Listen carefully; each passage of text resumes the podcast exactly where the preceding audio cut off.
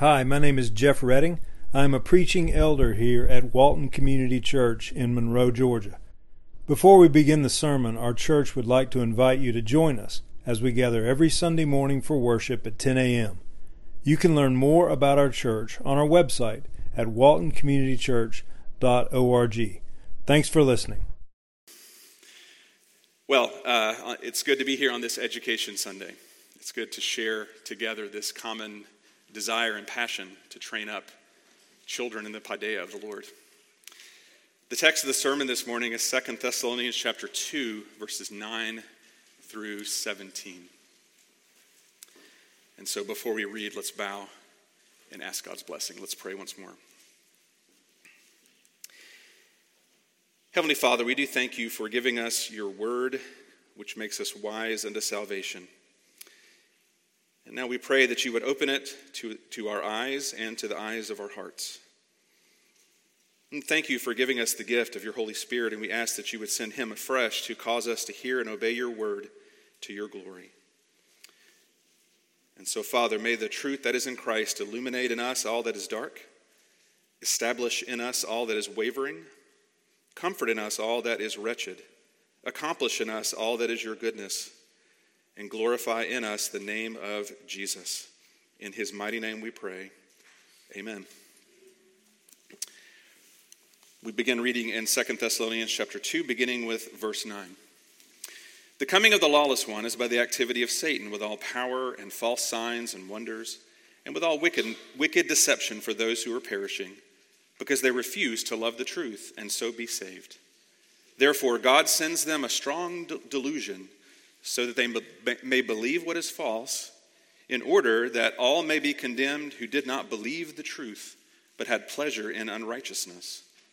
But we ought always to give thanks to God for you, brothers, beloved by the Lord, because God chose you as the firstfruits to be saved through sanctification by the Spirit and belief in the truth. To this, he called you through our gospel, so that you may obtain the glory of our Lord Jesus Christ. So then, brothers, stand firm and hold to the traditions that you were taught by us, either by our spoken word or by our letter. And now may our Lord Jesus Christ Himself and God our Father, who loved us and gave us eternal comfort and good hope through grace, comfort your hearts and establish them in every good work and word. The word of the Lord. Now, then, there's an influential idea that has been around for a long time, and I wonder if you're familiar with it. It's an idea that was present at the time of the church fathers, the early church. It persisted through history and into the 20th century, and it's still around today. It's an idea that's had a tremendous amount of influence on the church, uh, but that shouldn't surprise us because ideas are consequential things and it's a particularly subtle idea. It appeals to anyone who is serious uh, and determined to live the Christian faith. And it gives the illusion of showing a deeper and better way, perhaps. And yet, for all that, its lengthy pedigree and its wide influence and its subtlety, it's an idea that I want to urge you to reject.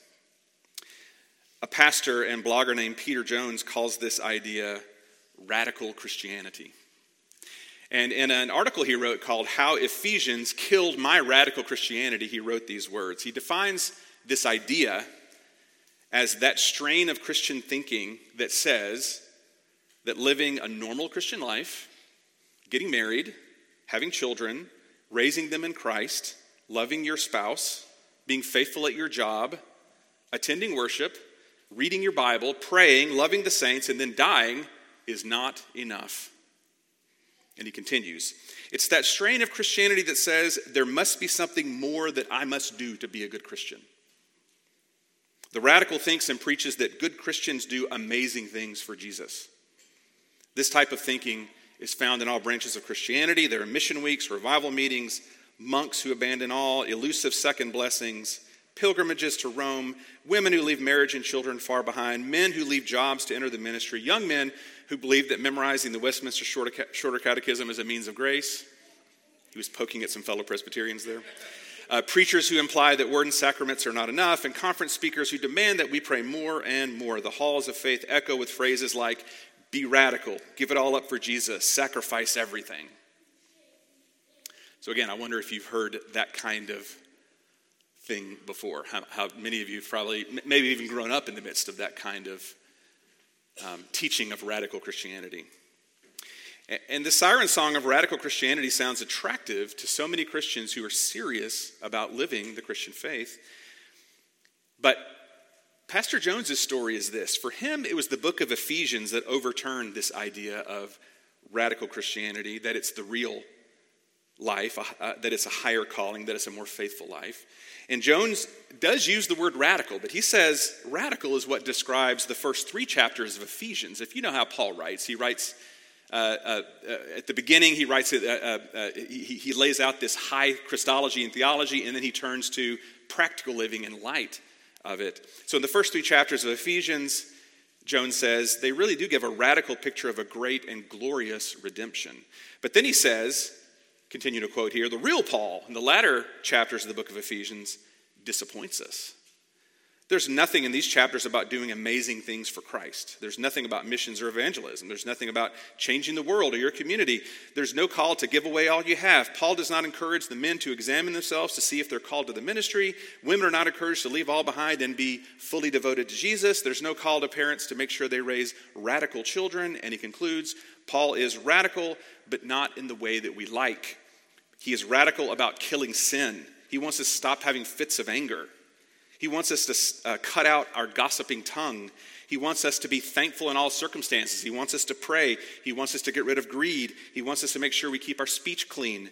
All this sounds pretty boring and hard. What sounds more exciting? A speaker talking about reaching your community for Christ, or one talking about taming your wayward tongue? Finally, we don't like Paul's call to be radical because it's a lot easier to love the lost whom we haven't seen than to love our wife whom we see every day. We don't like it because forgiveness is hard, fornication is easy. We don't like it because we would rather be known for doing something amazing than be obscure and keep the peace. We don't like it because Paul says a lot about submission and nothing about evangelizing the ladies at Starbucks. In the end, those calls to be radical aren't really radical at all, they are just a distraction. The Christian life is not about going someplace for Jesus or doing great things for Him. It's about being holy right where you are. Close quote, and amen. Now, when I heard this several years back, I read these words. It struck a chord with me, and it cast my thoughts back to an earlier area, era in my life when I had uh, my own enchantment with radical Christianity crushed and realized that it's not really changing the world or doing something more to be a good Christian. It's about not about being fully devoted, whatever somebody would define that is. It's not about giving away everything I own. That those are really just a deceptive mirage. Here's what I want to say today, both to myself and to you, friends. God has called you and me to simple faithfulness. Faithful to Christ, faithful to his church, faithful to obeying him faithful to the truth that He has given you. Listen, if you could just live up to the truth that God has given you, believe me, that's plenty. Living for simple faithfulness probably won't put you on the cover of a magazine or on the front page of a website. It probably won't give you a reality TV show. Lord, I would never pray for that for my worst enemy. Uh, you may not have a building or a day on the calendar named after you, but it's the real Christian life living a normal Christian life, getting married, having children, schooling your children for Christ, loving your husband, loving your wife, being faithful at your job, attending worship, reading your Bible, praying, loving the saints, and then dying is plenty. So I'm asking the question here on Education Sunday how can we be faithful to God? How can we be faithful to God's call to educate our children faithfully, biblically? And of course, there are a lot of ways the Bible might answer that question. There are a number of foundational realities we could point to. But I, I want to look at our text today to hear this answer. The call to be faithful wherever and whenever you live is the call to love the truth. To love the truth. So, in our text this morning, three times we hear Paul mention the truth. Verse 10, he speaks of those who refuse to love the truth and so be saved. Verse 12, he mentions those who did not believe the truth, but had pleasure in unrighteousness. And then he flips over to a positive way of speaking and speaks in verse 13 um, of being saved through the sanctification by the Spirit and belief in the truth. Now, perhaps you heard this text, you're like, whoa, David Bryant, what are you going to talk about today? I mean, I'm predicting the end times or something. You know, no, it's not like that. this text is actually a, a notoriously thorny passage. Who is this lawless one? What's restraining him? Whom is Satan deceiving and why? When did these events take place? What is Paul talking about? So I'll leave that to Pastor Redding to explain after I leave.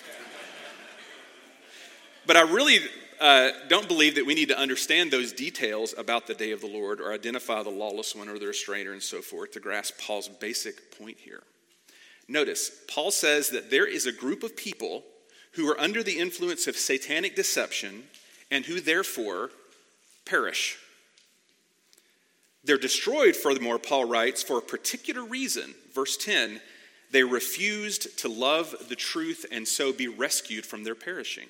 Again, um, verse uh, 12 they did not believe the truth, but instead had pleasure in unrighteousness. Uh, verse 10, the New King James reads, Because they did not receive the love of the truth that they might be saved. That's a more literal reading. They didn't receive the love of the truth. Again, verse 13, Paul says, God chose you for salvation. How? Through belief in the truth. This is your choosing. This is your salvation. And so, with this repetition, Paul is obviously making a point here about the importance of the truth. And we're especially focusing in on verse 10 on this phrase, the love of the truth, to love the truth. Now, let me begin by making just a couple of uh, sort of big picture observations about the love of the truth here in this passage. First, it's obvious that the love of the truth here, the way Paul talks about it, is the gracious gift of God. Notice that Paul writes that those who are deceived and who do not believe and who, who, who perish refused the offer of the love of the truth. They did not receive the love of the truth freely being given to them. The love of the truth has to be received. Truth is outside of you and has to make its way into you. And so the truth is a gift. God reveals the truth graciously. Every one of us was born in sin. You know, even a little baby is born believing the lie that he's the measure of all things. I remember seeing a um, Table Talk magazine a number of years ago, and uh, the headline, the, the topic of it was total depravity, and had this beautiful little baby of a, a picture of a newborn baby nestled in a little beautiful blanket right there. Total depravity. So that's you and me. The gospel, uh, according to 2 Corinthians chapter 4, is veiled to those who are perishing. The God of this world has blinded the minds of unbelievers. So uh, you and I, in our natural state, are those who are perishing. Our minds are blinded, and thus we do not believe. It's not flattering, but it's the word of God. It's what the word of God tells us about ourselves. So, left to ourselves, we will refuse the truth and thus believe. If, and if you can say today authentically, I love God, I love the truth, then no, it's not because you're just special, you're extra smart, you have extra sensitivity or intellectual powers or good sense or a privileged upbringing somebody didn't have. The Bible says, apart from Christ, you and I, we, we heard it this morning in the confession, none is righteous. How many? No, not one. No exceptions. And so it is by His great grace, His mere favor, that God imparts the great gift of the love of the truth. God loves to open eyes. He loves to cause us to say with the psalmist in Psalm 119, I have chosen the way of truth. So we choose the truth because He first graciously chose to give us the truth. So, second, another observation here in 2 Thessalonians 2 the love of the truth is the dividing line between those who perish and those who are saved. A love of the truth, whether its absence or its presence, is the crucial issue for unbelief. Notice how Paul show God, shows God's judgment on those people who did not receive the love of the truth. In verses 11 and 12, Paul says, uh, God sends a strong delusion to them so that they should believe the lie and not believe the truth. Many of you are no doubt thinking of Paul's words in Romans chapter 1. Paul says, God gave them up in the lusts of their heart to impurity because they exchanged the truth of, about God for a lie and worshiped and served the creature rather than the creator. They exchanged the truth of God for a lie. God gave them up to the lust that they desperately desired. You can hear echoes of that here. Um, God's judgment is a giving over to believe the lie because they exchanged the truth of God for the truth that God, uh, for, um, um, for uh, their own truth. So uh, there's no salvation apart from faith in Christ, and there's no faith apart from a new heart that loves the truth. So, so just pause to, uh, for a moment to think uh, of, a lost friend, a lost family member, a lost neighbor. Why is this person lost in his or her unbelief? What can you say about him or her? Well, at, at a very fundamental level, he doesn't love the truth that is in Christ. That's the root issue underneath sin and unbelief. By the way, it's the root issue under my sin, too. I really don't believe. Unbelief really is the root of all sin. Notice again, verse 13, there's this description of the children of God. They have obtained sanctification, salvation by the Spirit, and belief in the truth. God chose them, showered His grace on them, and so they received the love of the truth, so they believe.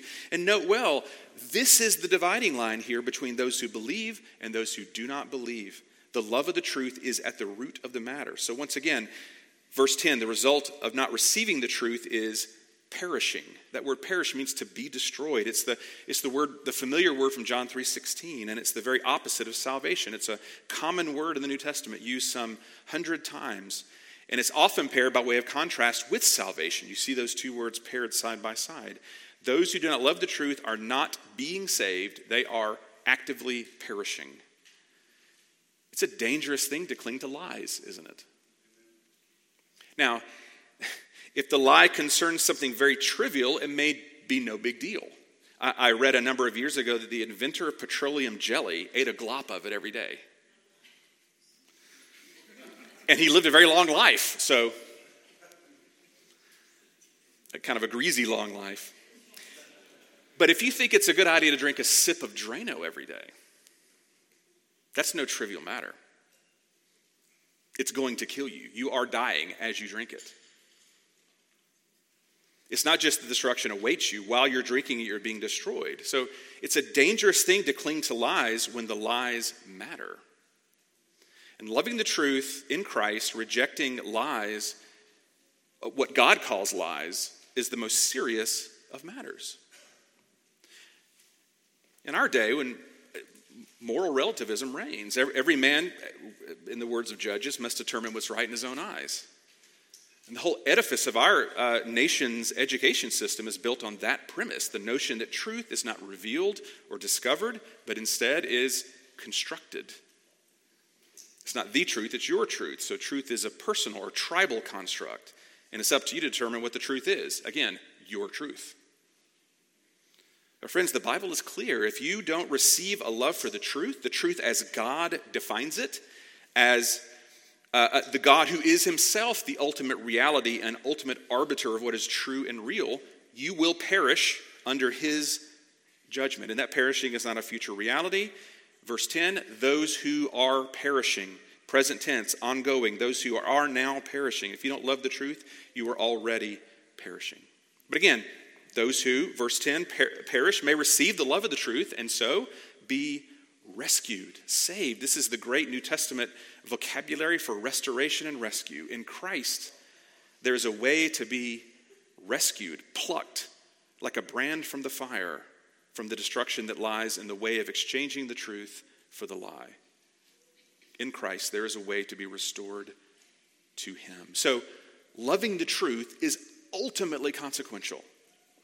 Receiving a love for the truth is the massive chasm dividing those who believe in Christ and are thus being rescued by Him and those who do not believe the truth that is in Christ and are thus perishing apart from Christ. Receiving a love for the truth is this great line of demarcation between those who know God in Christ and those who are cut off from Him.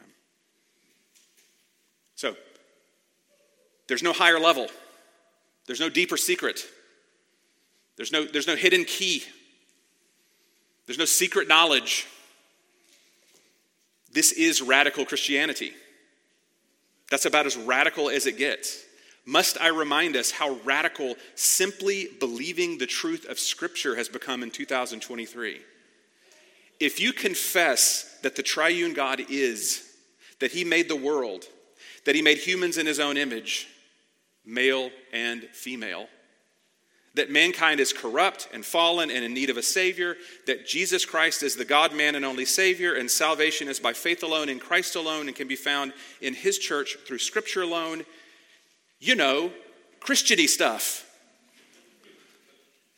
The Apostles' Creed, the things that Christians have been saying for 2,000 years. Things that a few decades ago signaled that you were part of the cultural ascendancy. Today, those things mark you as a radical. You are radically opposed. You're a vicious hater.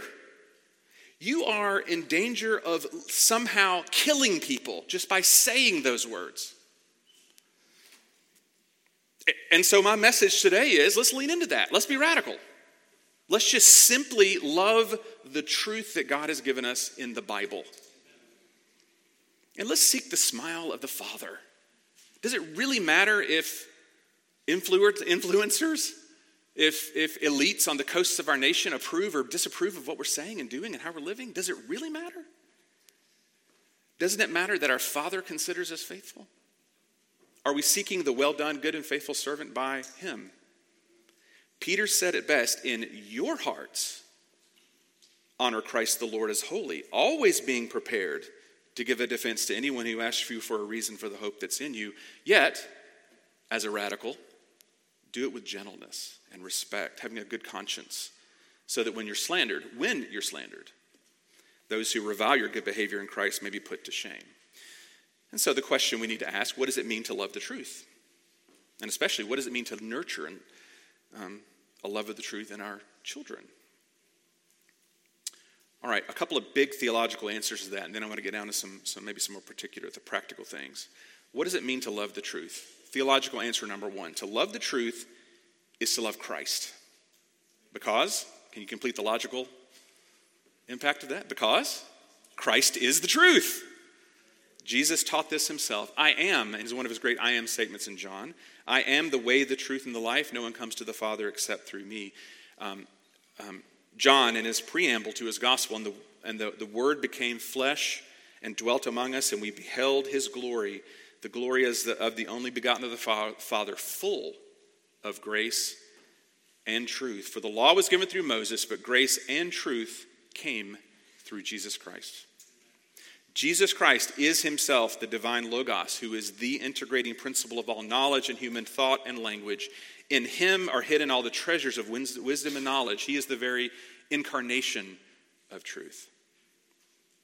But again, Jesus Christ is not some ethereal principle in outer space. He's not a concept, he's not a philosophical category. John borrowed uh, philosophical language from the, uh, uh, from the Greco Roman world of the first century to speak of Jesus as the Logos, but by that, he didn't mean to imply that he was, again, a category or in uh, uh, Plato's other dimension where the real stuff really lies. No, he's a person. He is Yahweh, the divine second person of the, uh, the second person of the divine community we call the Trinity. He is personally present here with us and among us. We are his temple where he dwells. He is the God who creates and speaks and reveals and brings sinful men and women into relationship with himself. Loving truth means loving Christ, who is the truth. So, hear what I'm saying. I'm not simply exhorting you to love the truth, though I'm saying that. I'm saying that if you're a Christian and you love Christ, who is the truth, then you do love the truth. A lover of Christ is a who is the truth is who you are. And as your love of Christ grows, your love of the truth grows. Now, my other theological answer to the question, what does it mean to love the truth? To love the truth is to love the Word of God. Again, all this hangs together. Jesus is himself the Word of God who has revealed himself um, in his Word. Uh, David said in Psalm 119, Your law is truth, verse 142. Verse 151, your commandments are truth. And he said, verse 97, oh, how I love your law. And verse 70, I delight in your law. And Jesus taught us uh, as he prayed in John 17, 17, the high priestly prayer, Your word is truth, he prayed to the Father. So the word of God is truth. To love the truth is to love the word of God. You can't love the truth without loving the word of God. And when we love the word of God, we love what it reveals to us. So, what does the Bible show you? What does it reveal to you? As you linger long in the Bible, reading it, studying it, hearing it, memorizing it, placing it in your heart. Are we offended when the Bible says something unflattering to us or about our children? No. We love it when the Word of God shows us what we really are. Are we resistant when the Bible overturns something we thought to be true? No. We love it when the Word of God enlightens our minds. Is it a small thing when we discover some, some, small, uh, some way that we've been failing to obey the Scriptures? No. We, we, God teaches us to tremble at His Word because we love it so much and we fear displeasing our Heavenly Father. And we love pleasing Him. And we love that He is pleased with us in Christ. So you simply can't separate loving the truth from loving the Word of God. And we need to, to fix our minds and hearts and affections on loving Christ, loving His Word, and loving the truth, all three strands uh, together in one beautiful cord, inseparably woven into the Christian life. So put, you put these together, you arrive at a very obvious but needful statement. Real education, Christian education, centers on the revealed truth of God. And therefore, the education of children for God means constantly pointing them to Christ, constantly grounding their learning in Scripture as the authoritative Word of God. Education that is formation in the school of Christ and His Word. Education that sets Christ aside, that ignores or belittles or pushes back against him as Lord and Redeemer, is just anti God education. Education that sets Scripture aside, that ignores or belittles or pushes back against Scripture as the true Word of God, is anti God education. But be encouraged, friends. The opposite is true. Faithful education exalts and glorifies Jesus as Lord and reveals his truth, the truth of His Word. So, our goal in educating our children is to point them to Christ to ground them in the scriptures. I, I like making things simple. Does an education exalt Christ and ground them in the scriptures? A lot of other stuff can be uh, uh, can, can vary beyond that. There's so much uh, uh, we can we can teach under a shade tree in a different language, and if we're doing those two things, we can have a faithful education. So, what does it mean to love the truth? I've spoken of these two big sort of broad theological categories, let me put it another way. What, what does it look like for a Christian to live a life loving the truth? And so, what kind of preacher would I be if I didn't have an alliterated outline? So, four P's. Let me just give you four P's, P words, that help you um, think about what it looks like to live a life of loving the truth. First of all, preciousness. What's precious to you? To love the truth is to embrace the truth as being very, very precious. Buy it and don't sell it. Receive it and never give it away. Guard it. Be vigilant with it. Whatever the value of your financial portfolio is, the truth is far more precious. And of course, the scripture tells us very clearly Christ Jesus is himself the most valuable treasure of all. If we possess him, we have the most precious of possessions. Peter contemplated this in his epistle. He speaks of coming to him, Jesus, as to a living stone, rejected indeed by men, but chosen by God and precious. And you also, as living stones, are being built up as a spiritual house, a holy priesthood, to offer up spiritual sacrifices acceptable to God through Jesus Christ. Therefore, it's also contained in the scripture Behold, I lay in Zion a chief cornerstone, elect, precious, and he who believes on him will by no means be put to shame. Therefore, to you who believe, he is precious. Christ is precious to his Father, he is precious to the Spirit, and he's become precious to us because in his grace he's welcomed us into this divine community that exalts Christ. And it's because he is supremely precious and we reckon, reckon him as precious that we can then place Everything else as planets orbiting around him at the center. And so, the real, uh, uh, the, the true goal of education, the true goal of training up our children, both in the church and in the Christian home, is to nurture a love for Jesus in our children, to nurture a relationship with Jesus in which our children treasure the Savior as that pearl of great price for which, which exceeds everything they own and is therefore worthy of giving up all they have to attain Him.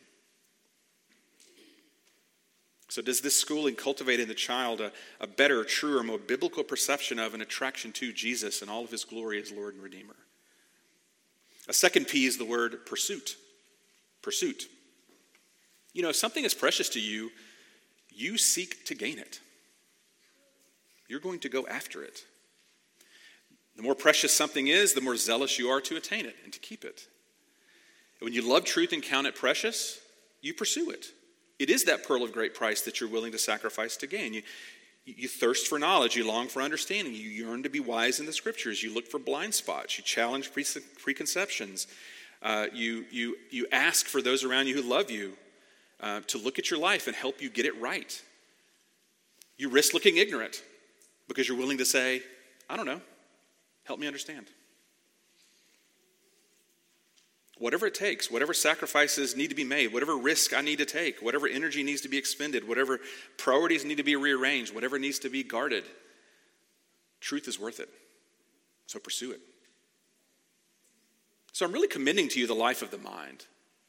The pursuit of truth is not separate from the pursuit of Christ. We understand again that Christ is the truth and his word is truth. So envision this active pursuit of truth in the context of your life right now. Yeah, I know how busy you are. I also know how distracted you are. I know how pulled you are toward many, many things. I know. So, whether it be as a homemaker, a student, professional, a tradesman, a teacher, a salesman, primarily, you are a truth pursuer. A third P word is possession.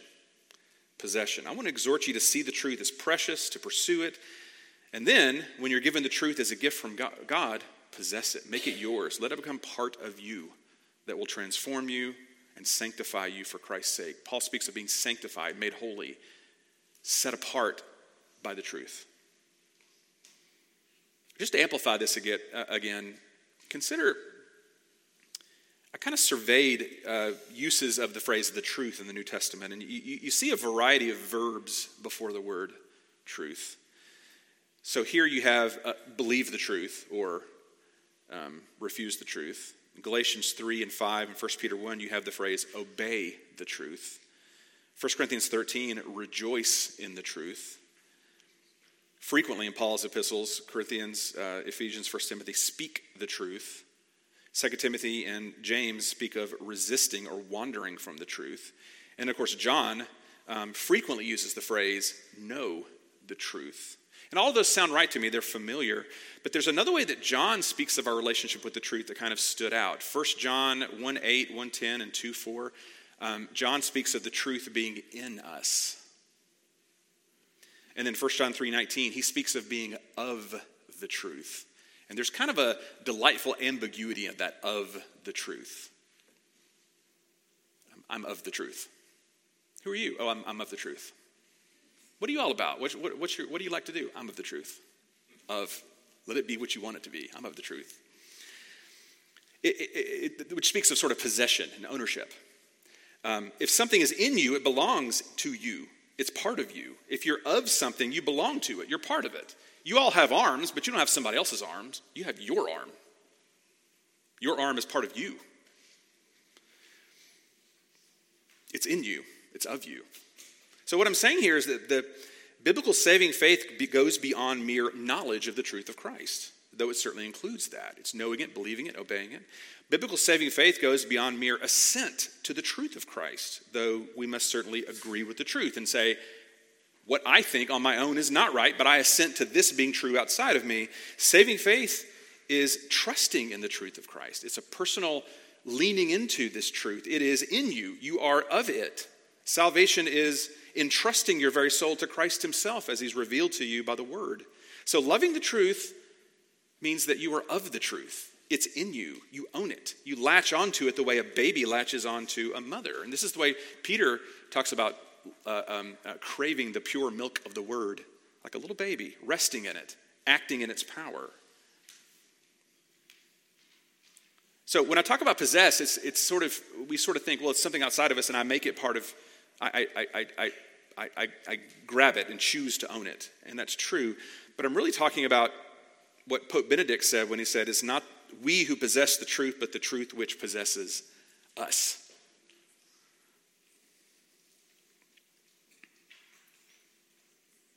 So pursue the truth. When you come to find it, be possessed by it. And finally, one last word, and it's a big one it's practice. Practice the truth. Consider what John wrote in 1 John chapter 1. He says, if, if we say that we have fellowship with him and walk in darkness, we lie and do not practice the truth. But if we walk in the light as he is in the light, we have fellowship with one another, and the blood of Jesus Christ his Son cleanses us from all sin. If we say that we have no sin, we deceive ourselves, and the truth is not in us. He who says he abides in him ought himself also to walk just as he walked. By the way, I, there's a little ethics book I read years ago, and the title of the book is To Walk as He Walked. I love that title. The real purpose of the Christian life and the real purpose of training up our children is not merely so that they would rearrange the mental furniture uh, uh, uh, in the, house of their, their head. It's so that they will be possessed by the truth and live it.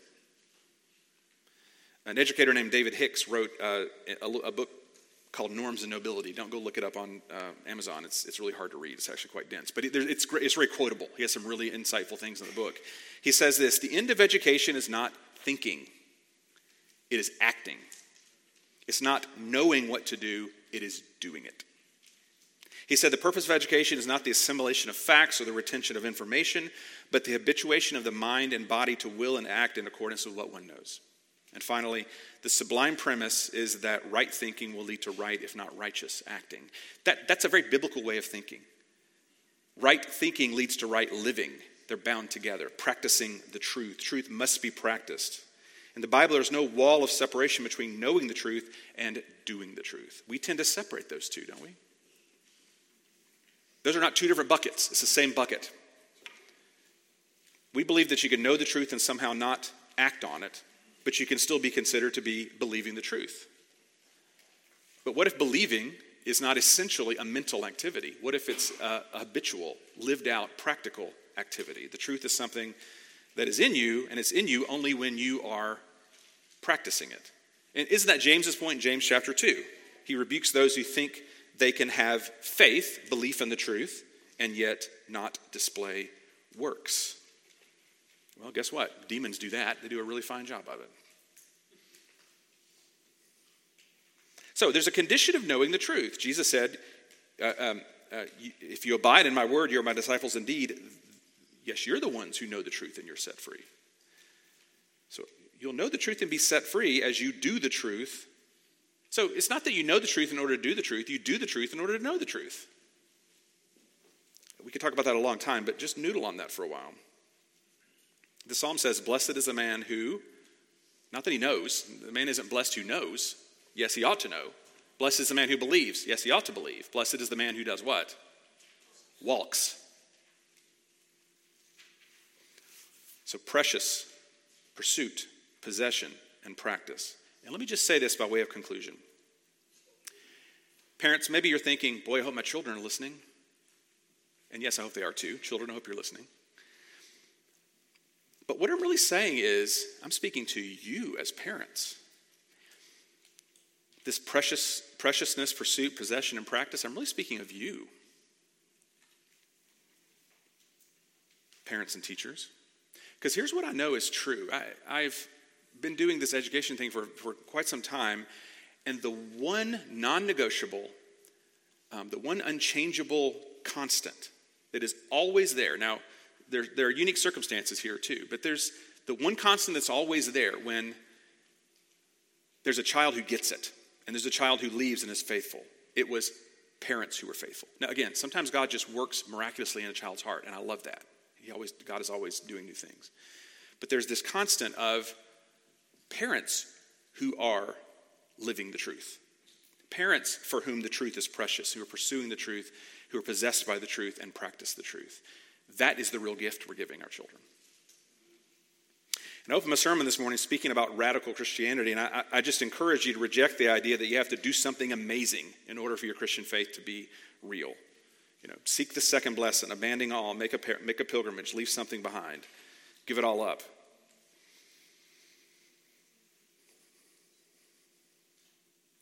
But I'm not exhorting you to give everything up because you already have. I'm not exhorting you to be something different because that's who you are. As a Christian, you gave up everything to follow Christ, and then what does he do? He turns around, he sends you right back to it to live in the middle of it, amid the mundaneness of life. Again, you'll find those who say, well, you need this extra level you need to attain to really live the Christian life. Don't believe it, they're wrong. The word radical comes from a Latin root, of course it does. Uh, radix, which means root. The word radical means all the way down to the roots. What's the root of the Christian life? It's loving the truth. God calls us to love the truth and so to love the one who is the truth, Christ Himself. So, do you love the truth? Do you, do you look at yourself and say, you know, I can't fully explain it, but I just, I love the Word of God. I love truth. I love that I know Christ. I, I love the truth of Christ and I want to follow Him. Well, if so, you are plenty radical. Be the kind of radical who longs for God to teach me, who hungers for more truth, who sacrifices to educate your children according to that truth, who is willing to follow truth wherever it leads. Amen. Let's pray. Lord, who may abide in your tabernacle and who may dwell in your holy hill? He who walks uprightly and works righteousness, who speaks the truth in his heart. But as for me, my prayers to you, O Lord, in the acceptable time. O God, in the multitude of your mercy, hear me in the truth of your salvation, for your merciful kindness is great toward us, and the truth of the Lord endures forever. Father, protect us from every evil way, from hypocrisy, from fear and doubt, from ignorance and laziness. Instead, Father, by your grace, work in us great love for the truth, for Christ, for your word. Cause us to see your truth as very precious. Cause us to buy it and never sell it, to find wisdom in your truth and walk in it. And then, O oh Lord, send your Holy Spirit to help us practice the truth, to follow it wherever it leads Lord, we're humble before you, the God of truth. So teach us that we may learn to be like Christ, your Son and our Savior, in whose name we pray. Amen.